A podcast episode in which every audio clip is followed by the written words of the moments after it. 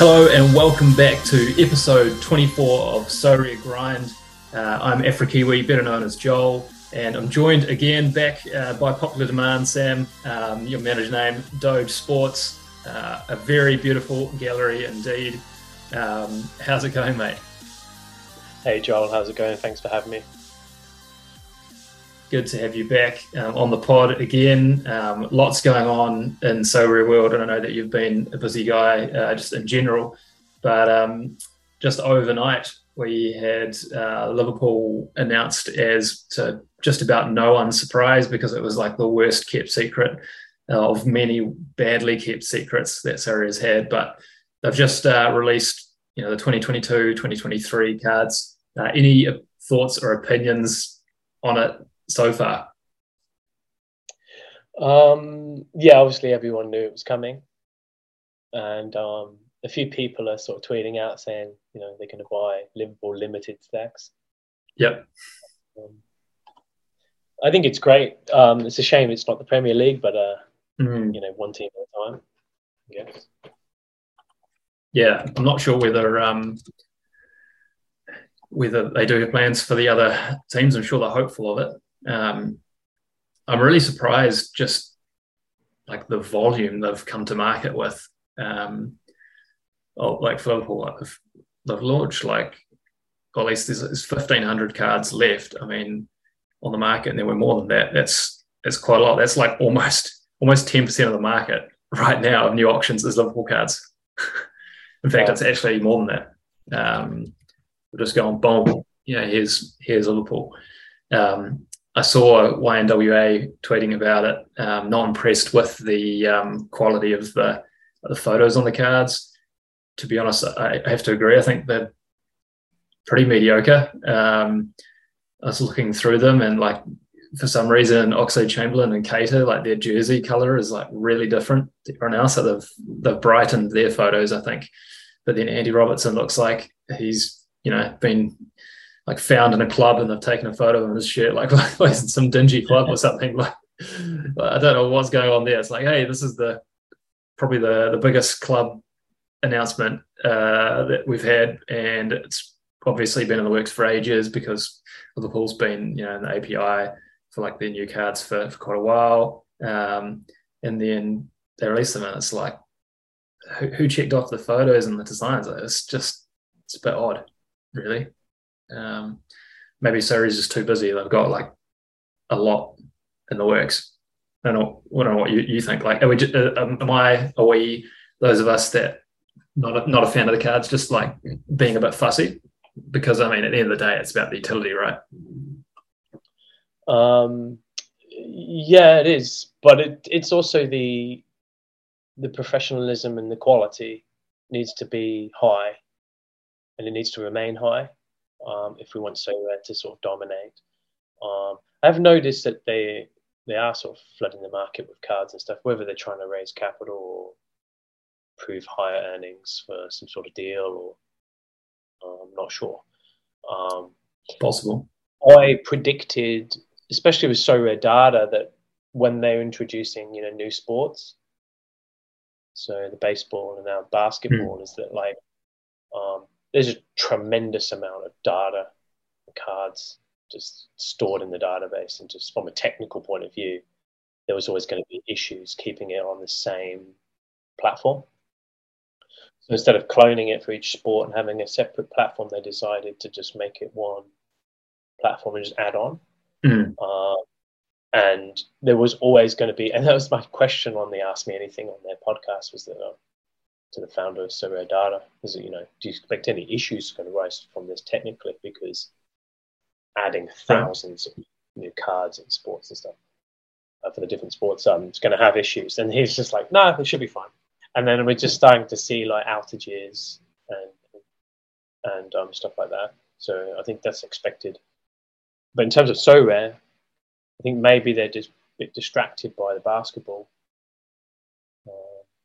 spreading the resources too thin, probably. So maybe mm. the hmm. quality just on the cards is just overlooked. Yeah, I do wonder whether they like might go through and do some sort of touch ups, you know, for the, you know, twenty of a thousand onwards, or whatever whatever the number is. Um, because I think they did that early on, like really early days, um, or even actually just with some uh, for like 20, uh, 21, 22 and 2021 season cards. I'm sure I'm pretty sure there was a couple of teams where they just kind of like slightly modified the assets and the the, the, image in the um in the card, but it's kind of a bit, bit disappointing. Darwin looks like he's um, the shortest player in the team. It was pretty funny. he's uh, I don't know what's going on there because like the shirt, you know, they all have like the stamp charted near the bottom of the image. But obviously, like the I don't know, I've zoomed him out a bit or something. it's a bit funny. Uh, Do you know? Um, I'll have to look into the technicals of where they store the images on the blockchain, because um, yeah. often with the with the NFT, um, the image is generally just hashed and stored, you know, like on a centralized server usually. Right.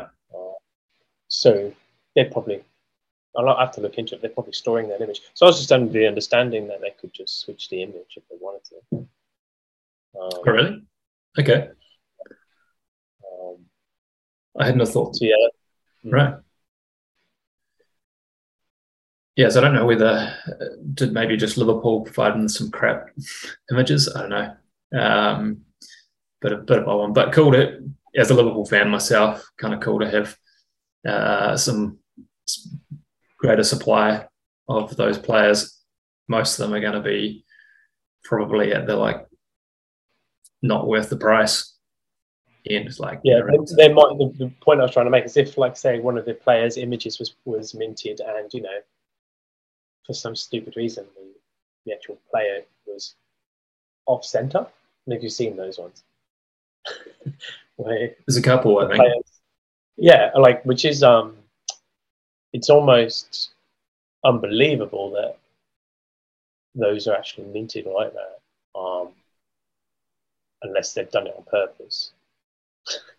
yeah, I don't know. Maybe maybe just to, I don't know, just, bit bit interest. It, it's just uh, un- yeah, it's unbelievable from a professional company point of view. Um, and then um, whether they have the ability to switch the image and correct it, which um, I believe they do. Um, right. Find out whether or not. Whether it's a company process, whether they're like, hey, once it's minted, we don't touch it. And some designer, some developer has minted these by accident or something. Um, and and the company process is once it's minted, we don't touch it. Might be just awesome. that. But from a technical point of view, I believe they can just change it. So, right. Because I, I, was under the impression that essentially once it's minted, like you can't really change the image like that's that. Um, no, it's, it's all smart contracts um, and it's all wallet addresses. So right. if, say, the, the image was hashed and, and, then stored on the metadata of the uh, contract, then you could, um, it would point to, like, say, uh, an image location on a server. So you could just you could just remint it and swap it. Right. Yeah, you could do that. The other thing that I thought was surprising is that they've come out straight away with Salah as the unique card they're auctioning off. Like it's got to be about the worst time. I mean, it's not not a not a Premier game coming up. Liverpool not in particularly great form.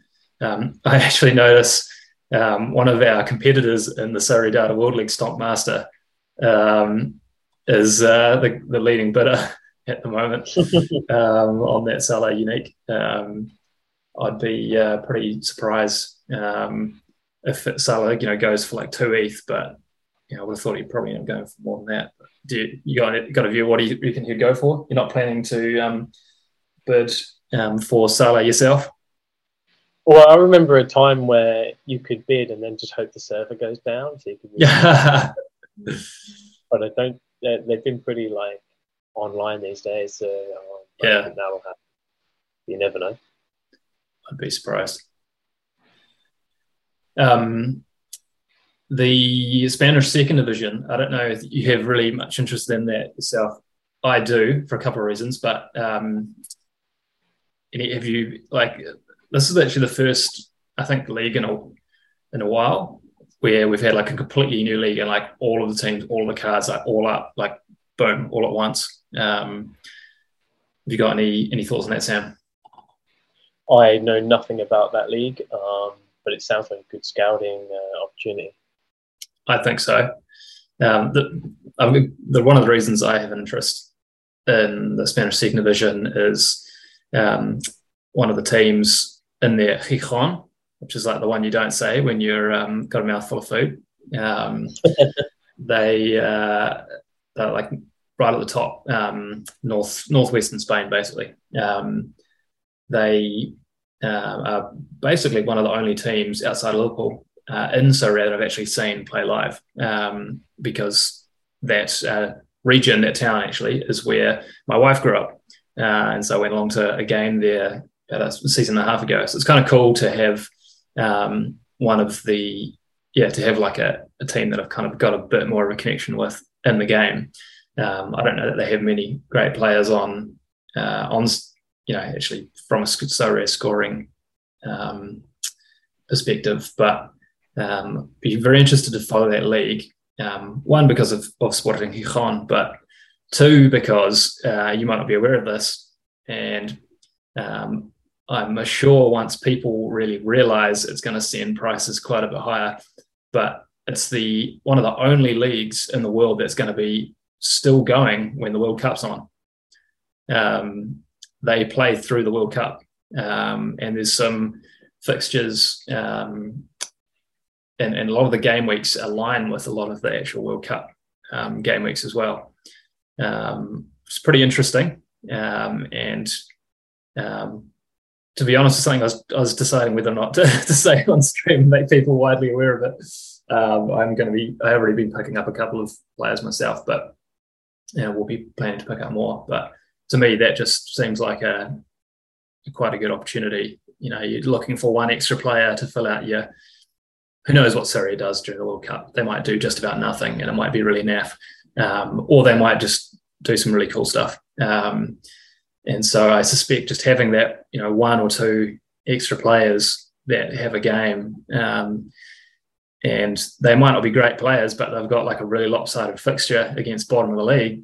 All of a sudden, you know, that one player to finish off that lineup could be pretty important, pretty valuable. Um, so I've, I've had a good look through the league um, on the Buy Me a Coffee site, which I've um, put together um, and talked about a little bit on the last pod. Uh, I've, I'll be putting some data up on La Liga 2. I've gone through the entire division um, and have a few thoughts on on different teams um, that I like the look of, um, not just from the scoring of players, but from the fixtures that they've got coming up. Um, one of them particular um, that uh, looks really good, which isn't exactly a like a huge surprise because they're second in the league, but is um, Las Palmas, well, I think La Palma as it's pronounced. Um, they play this weekend. Um, so that's the other thing. There's games this weekend, game week 308, one of the only leagues it has, I think, along with some of the Americas ones.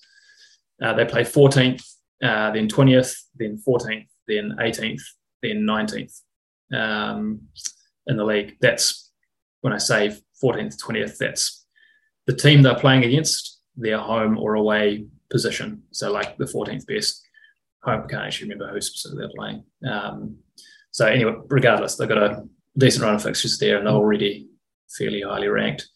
Um, there's some decent players in that team, but one of the players um, in particular, I think um, already people have realised is it going to be a bit of a cheat code is um, Jose Caro, which ironically Caro means expensive in Spanish. Um, he has got an L5 of 74, um, and because they've kept a clean sheet in every one of the first six games this season. Um, Burgos, the team he plays for. Um, Sorare data is a bit broken, I've noticed. Uh, on the past data, they're like giving clean sheet scores in games that didn't have clean sheets um, to a number of goalkeepers, but he it's like this is like the Stoke City of the La Liga um, second division. They just keep a lot of clean sheets. Um, yeah. Six clean sheets in the last six games, not bad. Yeah, yeah, yeah. Well, they haven't conceded to start the season. They've only scored two goals. um, yeah, four nils and two one nils. Um, and uh, I had my eye on him. I was hoping that a lot of people would would would miss it, but I don't think that anyone's really gonna, not see that. Um, so yeah, he looks like an incredible value, both limited and rare, probably super rare when one comes around. Who knows when that'll be? But actually, there's one on auction at the moment. There you go. 21 hours to go. Don't know what he'll go for, but looks, yeah, Burgos look like defensively quite a impressive team. Yeah, that that's huge news about playing through the World Cup. Um, are you mm. you sure about that? Did you do you look through the um, the game week center on SorareData? Or? Yep, I've looked. Yeah, looked on um, the La Liga website. Looked on uh, ESPN. Looked on Google the Google fixtures, um, and you can see it. Um, you know when you scroll through the next games in SorareData, like 20th of November, 27th of November, 4th of December, 7th of December, 11th of December, 18th of December. That's that's all straight through the World Cup. So um, yeah. Does that mean does that mean that um, champ, champion Europe would be? Uh, well, these guys would be. I, well, these guys aren't usable in Champion Europe because they're the B league. So do they go into Challenger then, or where where does that league fit in? At the moment, they can uh, only be used in uh, All Star, like the underdog specialist, under twenty three, and I guess the Legends Challenge. Not that that is really that worthwhile in my view. Um, yeah, but Sorare have previously indicated that they were going to launch like a Champion B league just for those like five mm. division leagues. So I'm guessing they will probably launch that before the World Cup, I would anticipate, um, because we've now got really four leagues covered. You've got League Two cards out pretty pretty widely available. Bundesliga Two cards out pretty widely available. Um, you know now La Liga Two.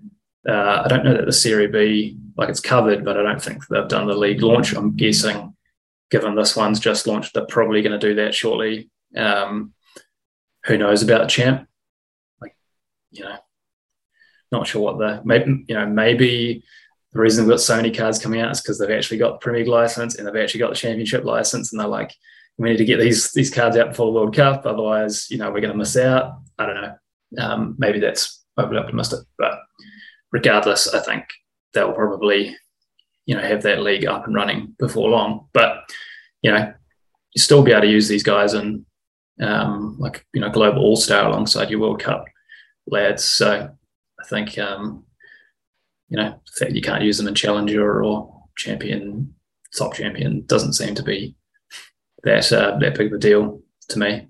Um, I think there's yeah some very very good players. I've had a pretty good scout through um, all of La Liga two um, thus far and identified some some players, but I suspect over the next probably few days you're going to see some of the, the best pricing for it before everyone starts to realize that they're going to be available to the World Cup. Um, Wouldn't be surprised to see um, maybe a limited stack uh, take one of the top spots during the World Cup. Yeah. Um, a, a, limited stack of the La Liga 2. Yeah. Well, the and I've I've really gone through the data on La, La Liga 2, but um, one thing I noticed which I was I, I rechecked my numbers over because I was quite surprised by it. It is by far and away the most defensive league I think in all of Sorare. Um, at least outside of I haven't looked through Champion Europe, and I haven't actually gone through Americas. I know it's definitely MLS is definitely not the most defensive league.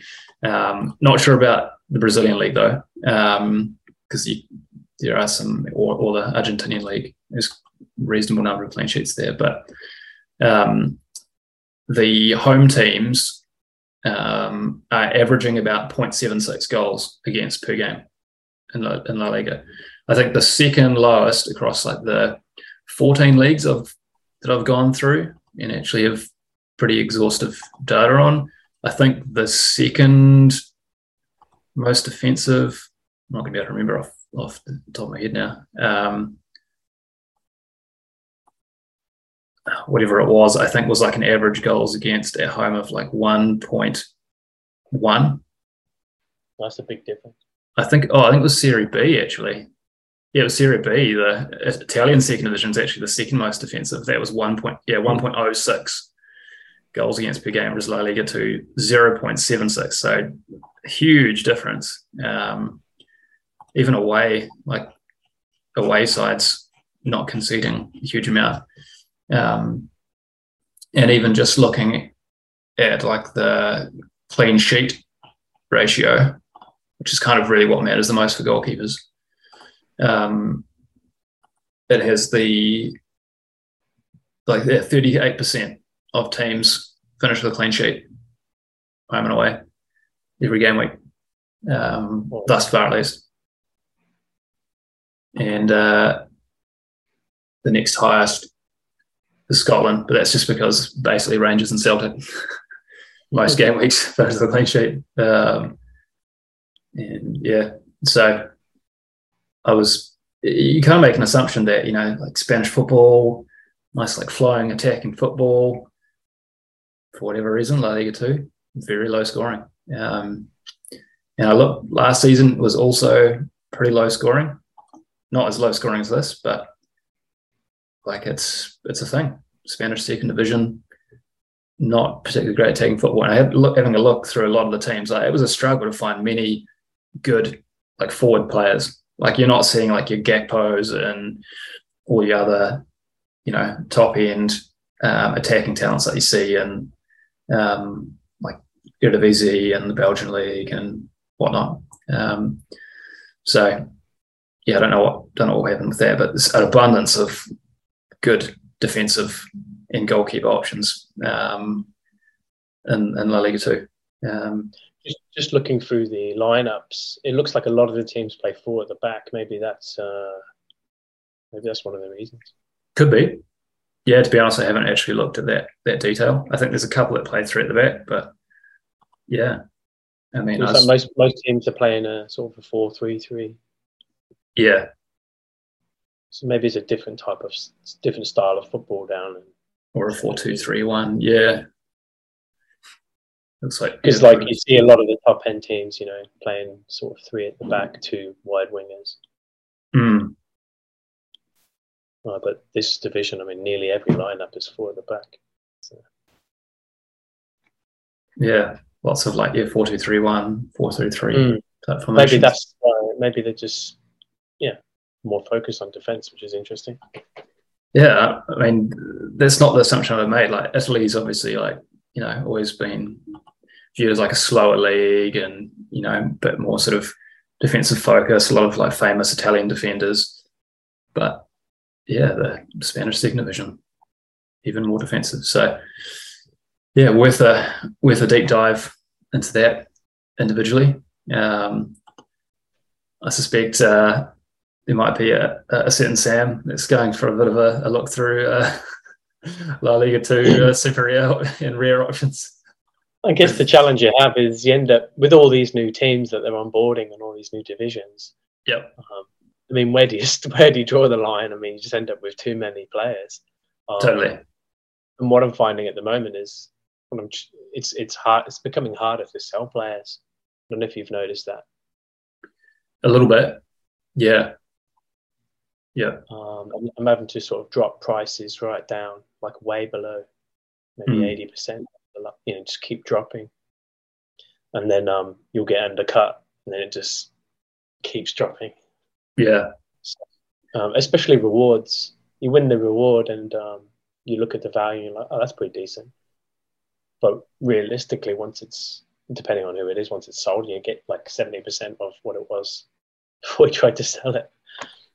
I noticed you had a, uh, a fairly good game week 306 Um, and I just I looked at some of the rewards you got. I think you you've managed to sell off a lot of the rewards that you won. But do you want to talk to uh, how you went? And I mean, my game week three six was shocking. It's not even worth talking about. Um, but do you want to do you want to talk to your uh, game week three six and how you went? Uh, yeah, maybe just touch on one thing. Um, Sure. Like I mentioned before, that the um, the Zenit stack came up trumps again. Um, Yeah. Even though they were playing away at Dynamo Moscow, Mhm. uh, so they're a pretty decent team. They ended up winning two 0 I think. Yep. So yeah, just whack the put the Zenit stack in, and because they were all like souped up on XP. Um, just, um, yeah, obviously they. I think that next season they'll be good when they're like a little bit higher XP. Mm. Um, and then you've got, say, all the new leagues that uh, you know they lose the five percent bonus. So that extra five, five to ten percent across the board could make a huge difference. Mm. Especially come season start. Yeah, for sure. Um, I think I'm not sure Sorare will change that. There's no, there's been no indication that they will. I think it's kind of important that they find it useful for uh, selling new cards. But yeah, I guess when you, if you've got like a team that's kind of not had cards minted for like two or three seasons or you know longer and longer, kind of gets a bit more and more ridiculous to keep that five percent you know new new season card in inverted commas um, bonus.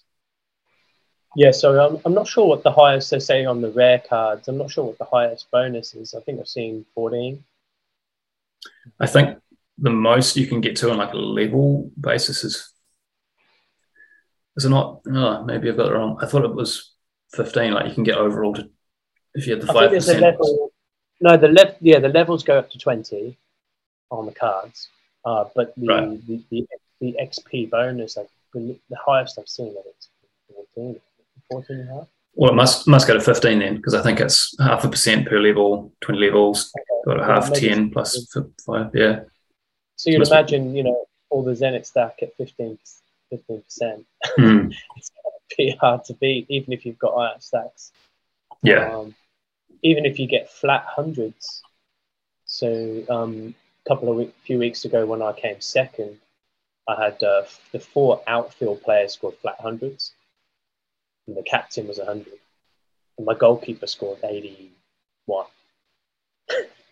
yeah, So you just you can't get better than that, really. Well, someone did. Uh, their Yeah. goalkeeper scored hundred. Um, he saved a penalty. Oh, that was the um the one that where there was the fir- it was the first like five hundred, right? The first. Yeah, and so I came just yeah. behind that with four flat hundreds and a. I'd be 81. fuming. Oh, I'd be absolutely fuming. Um, yeah, so that that was kind of cool. Um, but then I guess then it just comes down to bonuses. Um, so if it gets to the point where differentials don't matter anymore because if everyone Mm. scores 100, it doesn't matter if you've got differentials. Yeah, totally. max- So what, what matters then is XP Yeah, um, and your goalkeeper. yeah. And so it's just a roulette. Did your goalkeeper save a penalty? Yeah, it's interesting. Like at um, sort of like the lower to mid level rewards, like having a keeper that kept a clean sheet, like that's that's kind of what it's about.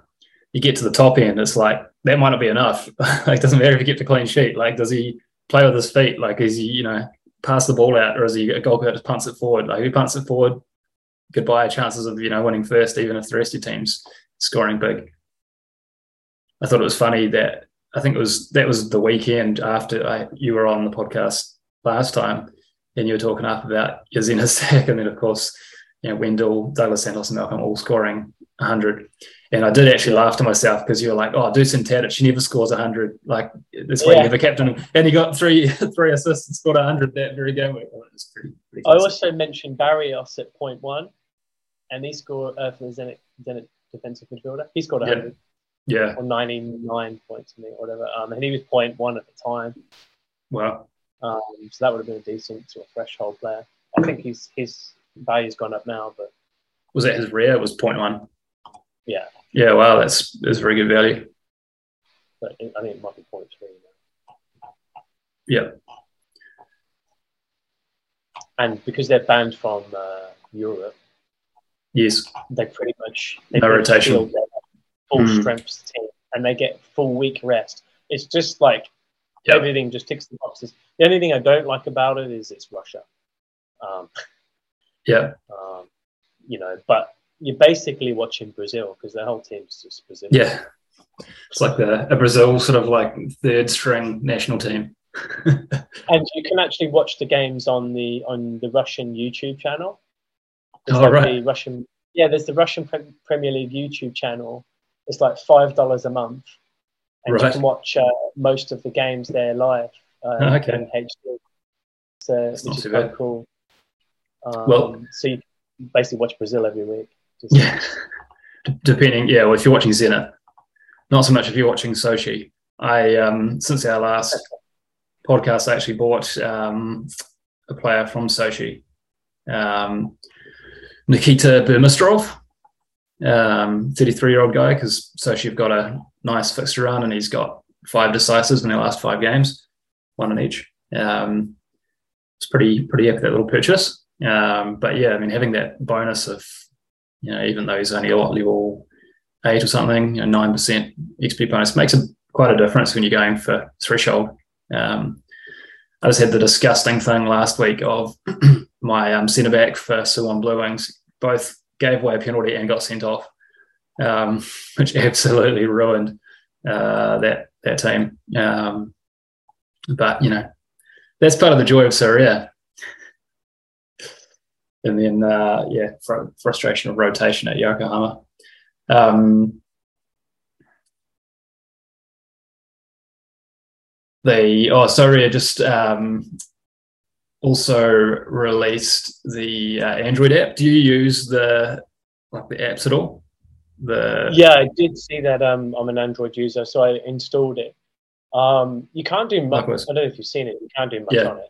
no, it's like you can set your lineup and you can. I mean, I did play my rewards on it the other day. Okay. which was kind of kind of neat because I'll be honest, like it's a small thing, but to like get the laptop out and like log in, um, yeah, it's actually a little tedious um, just to like you know open open rewards, and so I, I thought that was kind of neat um, being able to do that um, on the phone. But yeah, I mean, it, it's the other thing actually I found interesting was I never really look at my training lineups almost ever. Like I, just, I don't really have a look and like how did they do? Um, but I had to laugh to myself because one of my training lineups, um, because they show like I think in order of rank achieved or something. I don't know quite how they've determined, but um, one of my training lineups basically, or actually two of them, outscored a number of, of my lineups that I picked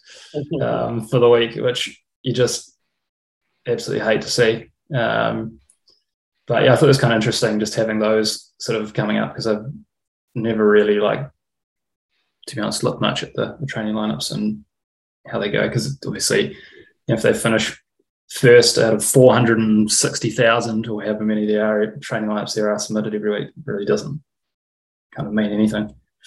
Um, the thing that annoyed me a, a bit about the app, or dis- disappointed rather than annoyed, and it probably doesn't affect you because I don't think you play it at all, but um, you can't do the Sorare MLB stuff on it. You can't you know, get your rewards for that or submit your laps for that because you're not playing it all, eh? The MLB. Yeah. No, no, it's not really into that. So um, I was a bit disappointed with that, but uh, hopefully they will um, they'll add it.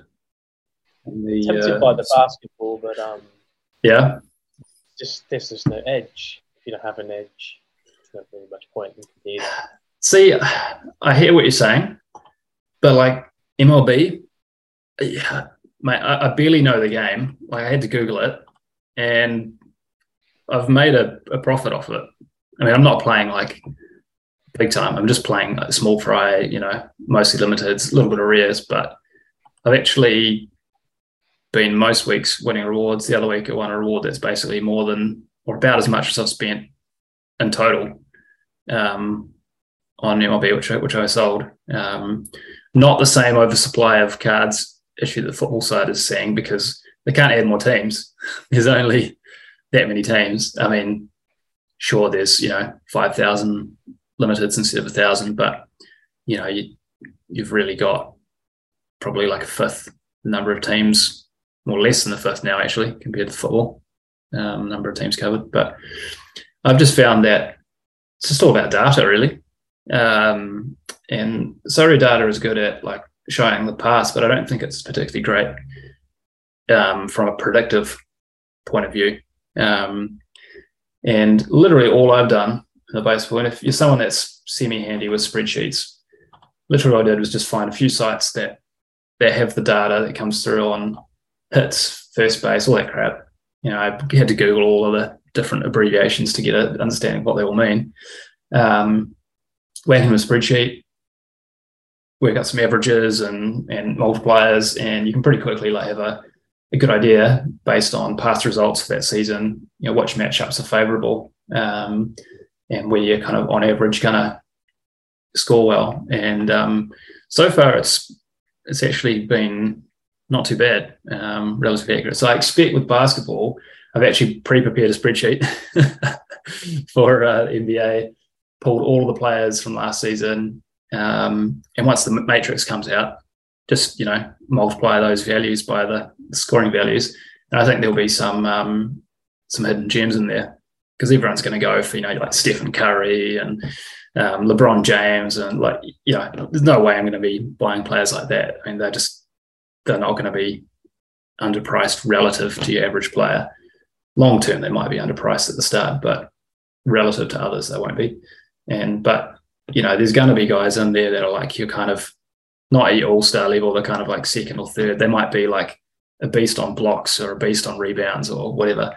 Um, and it wouldn't surprise me if upon launch they, you know, they don't balance it right and they put too much value on I don't know rebounds or too much value on shooting percentage or something. Um, and that's where I think people maybe get tripped up on feeling like a need to actually know and understand the game where often it's like especially sports like baseball and NBA where they're so like boiled down to their components there's like less of a kind of anarchy to the game like football has. Um, it's a bit more sort of well, it's heavy well heavily stats driven. I feel like there's quite a uh, opportunity to to take advantage of that but maybe it's just me. But I'm looking forward to NBA I'm, I'm definitely gonna um, give it a go. But it does become difficult where you're like, you're not spreading so thin, right? Because you're like, you know, I want to play NBA, I want to play football. Like, I don't really like baseball that much, but I'm doing all right at it. So, like, might as well just keep playing. Um, and yeah, I mean, it's tough to know when when do you just cut it and go, all right, um, I'm just sticking to these two. Like, it's kind of that FOMO thing, I guess well, from a content creator point of view, so I think it's a good idea to try them and just have a go because then you've got you know skin in the game and you can you know talk about you know at least know the basics and what's going on. Mm. But if you're not creating content and you don't really watch the sports, yeah, then um, you probably probably better off just sticking to football. Yeah, um, and using the extra ETH there and using you know, you probably get more yield and more fun there, to be honest. Um, depends, I guess, whether you like the sport. If you love basketball, mm. you know, definitely it's for you. But yeah, I think just doing it off spreadsheets is going to be interesting. You could probably make yeah. a profit, but uh, yeah, that there's always like opportunity cost with your time. Mm. So you could totally. be using that to, to just improve your football lineup. So um, I've always been under the um, motto of sort of you know something's working, double down. If something works, double down on it instead right. of spreading across mm. to something else. Yeah. So that's sort of always served me well. So football's working, mm. double down on it. Uh, but um, if you're bored and you wanted to have um, pick one of the basketball teams and just you know go with that, I guess that yeah. Yeah, Yeah, and I think um, it looks like it's going to have much more following. The the thing um, that MLB and inevitably NBA um, won't have that the football has is actually ETH earning element of it, like directly, you know, ETH payouts, the threshold, uh, kind of this cornerstone of like Sorare football, really. Um, and because they're not present in MLB and NBA, my uh, question, I guess, is, is like at what point do they offer something that is value of value beyond the cards themselves? Because otherwise, and people might be uncomfortable to hear it, but otherwise, it's essentially long term a Ponzi scheme, um, unless the cards actually, you know, have some level of collectability. But to be honest, at this point, I just don't think they do. Don't know if you've got a view yeah, on that. I heard that Nicholas was um, discussing the possibility of introducing a stable coin. Mm. Um, and I don't know if you saw in the news this week that um, the SEC dropped in a clause in the court case that, that, that Ethereum is a, the whole of Ethereum ecosystem is a security. Right, I didn't see that. Um, yeah, they dropped this clause in one of the court cases. It might have been in the Ripple case or different one. Um, yeah, that uh, one of the clauses was everything on Ethereum and their their um, their case was that 46% of the Ethereum nodes are run in the US. So the quote unquote the majority yeah. of Ethereum is in the US, and hence it comes under the securities law. So hence everything on Ethereum, including all the tokens everything runs on it, is a security and owned by the US. Wow. So um, there's uh, it's a bit tongue in cheek, and they do have the mm. opportunity to remove the clause. And if they did go after Ethereum, there would be huge um, uproar and backlash yeah. because the mm. sheer amount of projects that run on it. Yes. So um, it's very unlikely. Mm. Uh, but it is a threat to the Ethereum ecosystem, and, and so we'll be looking at that going, okay, mm. where are our threats? Okay, now this needs to be yeah we need to remove remove this risk from our business model. So yeah. they might be like okay we'll just move everything to a stable coin. Yeah so it wouldn't wouldn't surprise me. the thing is with the, this state every stable coin that they choose has also has risks. Totally. Yeah. Um, so it would be interesting to see which one they choose whether it's usdc or usdt um, and whether they would support initially like dual wallets. So mm-hmm. you could um, switch between your uh, stablecoin wallet and your Ethereum yeah. wallet. Uh, because I don't know about you, uh, I personally like the exposure to Ethereum. Mm, totally. Uh, I think long, long term, I think if Ethereum you know continues to do what it's doing, yeah, uh, will be hugely beneficial for all the Sorare users into fiat value. Mm. Um, but in terms of risks to the company, um, yeah, it would simplify the trading as well.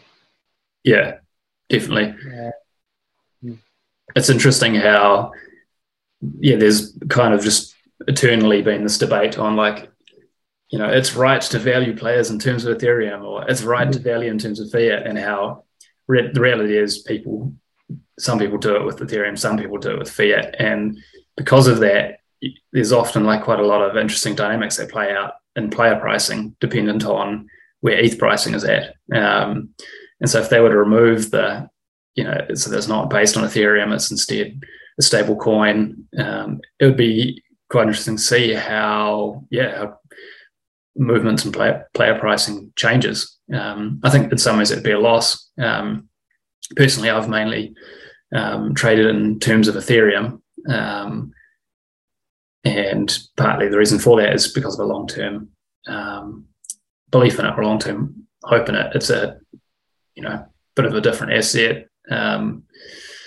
it's um, yeah, it's just it's another element to the to the cards um, that accentuates the value in my view. Um, so yeah, I'd be surprised if if they move from well, I would and I wouldn't because of those risks. And I know that I think f- for them to perhaps get like the mass adoption that they want, um, for a lot of people, the kind of whole Ethereum side of things is scary for some. And so perhaps by moving away from that, that might actually be to the overall, you know, the growth of the overall platform, the benefit of the growth of the overall platform. So, yeah, watch the space. Yeah, there's a few more dynamics at play. Um, there's like the herd mentality. So I think everyone's mm. along the same line. So like, uh, let's trade the Ethereum up and try and accumulate as much Ethereum as we can, and then and then hopefully when the fiat goes up on Ethereum, mm. we can sort of cash out. Yeah, I think everyone's thinking that on the platform. well, I am, and I know a lot of other managers mm. are. By the way, they they talk on the podcast. So, um, if everyone's doing the same thing, then that also poses a threat because if every mm. if Ethereum goes to ten thousand US, yeah, in the next in the next year or two, then if everyone's trying to cash out at the same time, that's what crashes the platform. Mm. And we've seen that with exchanges as well. When everyone's trying to cash out at the same time, there's not enough liquidity, yeah, and the whole thing and the thing collapses. They pause withdrawals and that sort of stuff. So you, you, you won't see that now because Ethereum is low. Mm. But if it did suddenly boom you might see that. Um, and I don't know if Sorare are holding in holding the ETH, whether they're holding the fiat. I don't know whether they're trading it themselves. I don't, you know. Yeah, that's, that's a good question. I um... um so there's a lot of like um, there's a lot of risk there if they're not holding the ETH, and all of a sudden it goes up and everyone starts to withdraw. That's like a huge red flag for me. So yeah, so if everyone's trying to do the same thing, um, so like for example if ethereum went to 10k you know i might be looking to take out 100 ETH. Mm. Uh, that's a lot yeah. money but i mean that's that's largely a product of the fact that all the rest of everything you do in life pretty much for the most part you, you can't do an ETH. you know you can't generally like pay for your house you know you can't pay your mortgage and if the bank doesn't want you you know um, I mean, indirectly you can, but it's all going back through, you know, fiat um, to do that. Yeah, um, it just it just means that all the card prices will crash, mm. and everyone will try and withdraw at the same time, and then and then it just has yeah. like a domino effect. Yeah, so, um, people panic, and then totally. and then that's that can crash the platform. I think it's a huge risk. Uh, at the moment, it's not too bad, and I think they know that, so I think they will switch it over to stable coin before it gets before ETH gets to anything. Mm. Five k Because they're interesting, and we've seen it already that the fact that actually they're using ETH is also to their benefit from when ETH falls, and we saw that when it fell like a couple of months ago. All of a sudden, I know I know I did, and I'm sure a lot of others did. Like, oh, hold on a sec, it's actually uh, you know quite a bit more affordable now to whack from fiat into, into ETH you know, ETH price has fallen 10, 15%. People have listed their players in terms of ETH. Those that, you know, have listed their player for a couple of days and haven't, you know, adjusted the price, they're actually effectively getting 15% less for that player because I'm coming from fiat and, you know, the price has fallen. So it, it can work to their benefit um, when things fall. But yeah, you're absolutely right. If they see like a sudden rise, and I think that would be the key, not just that it's high, but if it's like suddenly high, that's what would, you know, spark a, like, okay, yep, I'm going to sell up my gallery and uh, you know go back to to fiat for a bit. Thanks. And look, uh, and everyone's always surprised uh, when the bull run mm. hits, uh, and everyone's surprised when mm. it crashes, and it just happens time and time again. Yep. Um, and the final two weeks of a bull run are just vertical, mm. and it always overshoots the top. Yep and then when it crashes, it overshoots the bottom, and that's just the way the market works. Mm. So I wouldn't be surprised in the next bull run to see Ethereum hit 10k, something just overshoot, and it will happen quick within a few weeks. So if their model's mm. not set up to react to that, yeah, you'll see it. You'll see mayhem, and yep. you'll see pausing of withdrawals. And if you see that, yeah, it's it's not good times. Mm. Yeah, yeah. The the point on what Sorare themselves hold, like an ETH versus the fiat, um, is quite interesting of a topic. Um, I've heard some other podcasts I won't name who talk about what they thought their split would be, which I thought is just doesn't make any sense whatsoever. I think Sorare surely would be pretty heavily fiat um, focused. I mean, you think about all the expenses. Are they going to be paying the developers in Ethereum? Probably not. Um, are they paying their taxes in Ethereum? Probably not. Um, you know, all of the expenses they've got as a company. Um, I would guess that probably 99% of them they're paying in, in fiat. So they're probably limiting their risk and just going back to fiat probably just about every day. I mean, they have to keep an element in Ethereum to, you know, um, do all the payouts for first in tournament, second in tournament, you know, the threshold, et cetera, et cetera. But, you know, they've got enough data now that they could pretty well predict, you know, roughly how much they're going to be paying out, you know, each week or each month. You'd hope, you know, sure, if they've got any business savvy, they should, you know, have a pretty rock solid idea of what it's likely going to be um, every week. My guess, would be, my guess would be that they hold the same amount of Ethereum that's in everyone's wallets, so everyone's accounts. Mm. So I've got two ETH, you've got two ETH. They would hold four, and they just add that. Yeah. So they'd hold that amount of ETH, um, and then, like you said, uh, the rest would be in fiat. Yeah. And this is my guess. And then obviously Mm. with payouts, they know roughly how much there's going to be. That when it just calculates, they'll just convert it and pay that out Mm. from fiat to ETH and pay that out. So if that's the case, then as soon as the cards are being sold,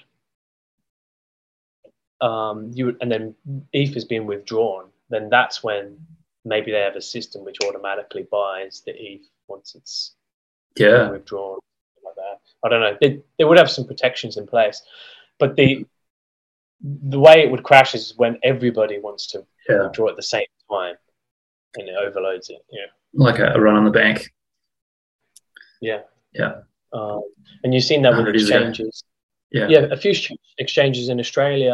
Um, obviously, there's a few other things going on with um, Mm. a few lending platforms crashing, like Celsius and a few others. But um, Yeah. you've seen it with Mount Gox. That was the probably the most Mm. Yeah. prominent one when everyone wants to withdraw at the same time. Things go wrong, um, and people generally hurt together. So if they see a whole bunch of people like panicking on Twitter, they just Mm. sort of like, oh, Yeah. I sometimes wonder what the like French Twitter is like or the Spanish Twitter is like in around Sorare because you know obviously I don't go sifting through like Google translating every uh, French relate you know Sorare tweet, but it definitely feels like there's a lot of emotion in the uh, English Sorare Twitter world. Um, Yeah, did you? I did see a French guy won a, a rare Kimmich. I don't know if you saw Oh, yeah. in the in the limited think so. limited specialist league oh yes, I did see that. Yeah, yeah, card worth like eight or nine ETH, and everyone's Yeah. blowing up saying that card shouldn't have been in there. Yeah. I, I, I don't think there's any small players, small fry players that are that are saying that though. I mean, and then yeah, I think the same week a guy won a Kimmich super rare as well, which is a decent card. out of they must have been out of like a specialist rare or something. Specialist One of the higher. uh, yeah. rare or something. Yeah, Kimmich was just in that week's uh, prizes or something. maybe. Um, before we close off the pod, have you? It's pretty bit of a football dead zone at the moment um, with international break. Uh, have you got any lineups for game week three hundred eight? a couple of sketchy uh, World Yeah. Cup lineups. Um, Turkey against you know Faroe Islands. Oh yes, yeah, Cengiz Ünder and um, some of other lads. I saw. I saw. they did, yeah, Yeah, yeah. three all Yeah. Luxembourg. Maybe I could- playing so well. I can believe that. That's pretty shocking. Um, I think Haaland's always good for a goal in uh, for his country. Yeah, Um, so yeah, yeah, wouldn't be surprised if he scored. Um, not sure if Mbappe will be rested because he played uh, last Mm. night. So it should be interesting. Um, not much happening really, just a few No. sketchy lineups. Um, just maybe on another pod we'll talk about the World Cup when it's approaching. yeah, Um, there's a few interesting groups, so maybe we go through a few of the groups. Um, yeah. I think there's a lot of interesting groups. Um, a, cou- a couple of them surprisingly re- repetitive of last World Cup with uh, three of the four teams from from last World Cup. But Yeah, there's a couple of groups of death, isn't there? Yeah, I mean, if if New Zealand qualified, we were going into a, uh, a group of death. Um, but uh, we're just going to be sat at home. Our, our lads are just going to be sat at home watching uh, everyone else play. Um, I think people would just uh, work out who's playing Qatar and then just stack up against, stack up against them. Yeah, um, well, not not just them, um, but yeah, who else is um, a couple of other pretty mismatch um, groups. Yeah, like surprisingly, Qatar aren't the uh, least favourites, but the third or fourth least favourites. There's a few others that are uh, not as good, apparently. Yeah, well, they don't have a, a terribly like it's not a super difficult group. They've got they've got Ecuador, which um, I mean, Ecuador not bad, but they're not exactly like world beaters. And Senegal have been inconsistent. Um, even Netherlands actually have been inconsistent in the World Cup, but um, but not so bad the last couple from memory. Um, but yeah. Well, the Netherlands, the Netherlands stack is what the one I'm going to be running. I think they'll demolish that group. They certainly look, yeah, they look good for qualification. But you never know. What was what was that World Cup? Uh, was it 2014? What was the World Cup they failed to get out of their group? They're, they're dark. They're my dark horses for winning it. They, have got a tremendous team. They've got yeah, they do have a lot of talent, a lot of young talent. Anyway, well, Depay, Depay picked up an injury, I think, last night, so hopefully it's not too bad. That's the start of the demise, Sam. Oh, if Depay's out, they I don't think they can win it. The the real the real um, pros are picking up um, Qatar stacks. Have they got any players? maybe maybe one. I don't know. Probably like some guy that played at one point in some I don't know, as like a reserve player in some league. I, I, don't actually think they've got any cards at all on Sorare, but you never know. Sorare might have done a you know a deal with uh, Qatar to cover their their team. There'll be um, good specialist uh, L15 40 players. yeah, you, would imagine for the um, for those special weeklies, there'd be a mm. World Cup one. Surely. Um, and everybody's think so. To, everybody's thinking the same, right? So everyone looks at the yeah, fixtures. Exactly. And so I think that having a couple of differentials and just going with that is the way to win it because yeah, um, everyone's going to have the same players, and when they have zero bonuses in those special in those mm. yeah, having a few. I don't think a full stack would win it. I think you're going to need a few differentials. Mm. Morocco, maybe some sort of like. Maybe. Yeah, I think Canada's going to be pretty well, popular. Um, I'll do a little bit more research, yeah. and we can maybe discuss yeah. it on another let's do that. We'll do a, a World Cup special slash La Liga slash La Liga 2. That's brilliant. Cool. Oh, thanks for uh, joining us again for uh, another episode of SorareGrind. Uh, that's us for this week. All the best for the upcoming game week and getting through it uh, because international dead zones suck. So uh, yeah, let's look forward to game week 310. That's us. Laters.